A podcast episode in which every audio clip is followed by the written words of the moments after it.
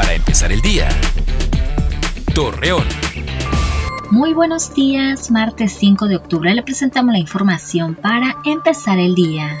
Pese a los esfuerzos y denuncias del maltrato hacia los animales, siguen en aumento los abusos y envenenamiento. Al respecto, Marta Telles, activista y médico veterinaria en Torreón, lamentó estas crueles acciones que las personas realizan en contra de estos inocentes.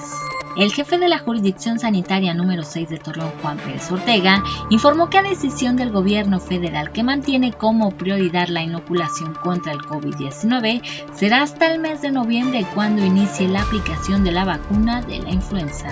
La Procuraduría para Niños, Niñas y la Familia dio a conocer que se atendieron 30 casos de estudiantes que fueron reportados por la Secretaría de Educación de Coahuila debido a que no se integraron al nuevo modelo educativo de este ciclo escolar.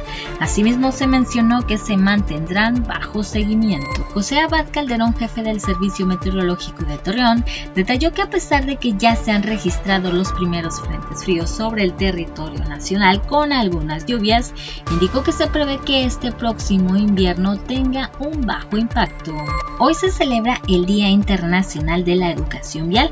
Su objetivo es promover en la ciudadanía la importancia de las normas básicas de las vías públicas en los peatones y automovilistas. Acompáñenos con toda la información dos minutos antes de las 8 de la noche por Mega Noticias.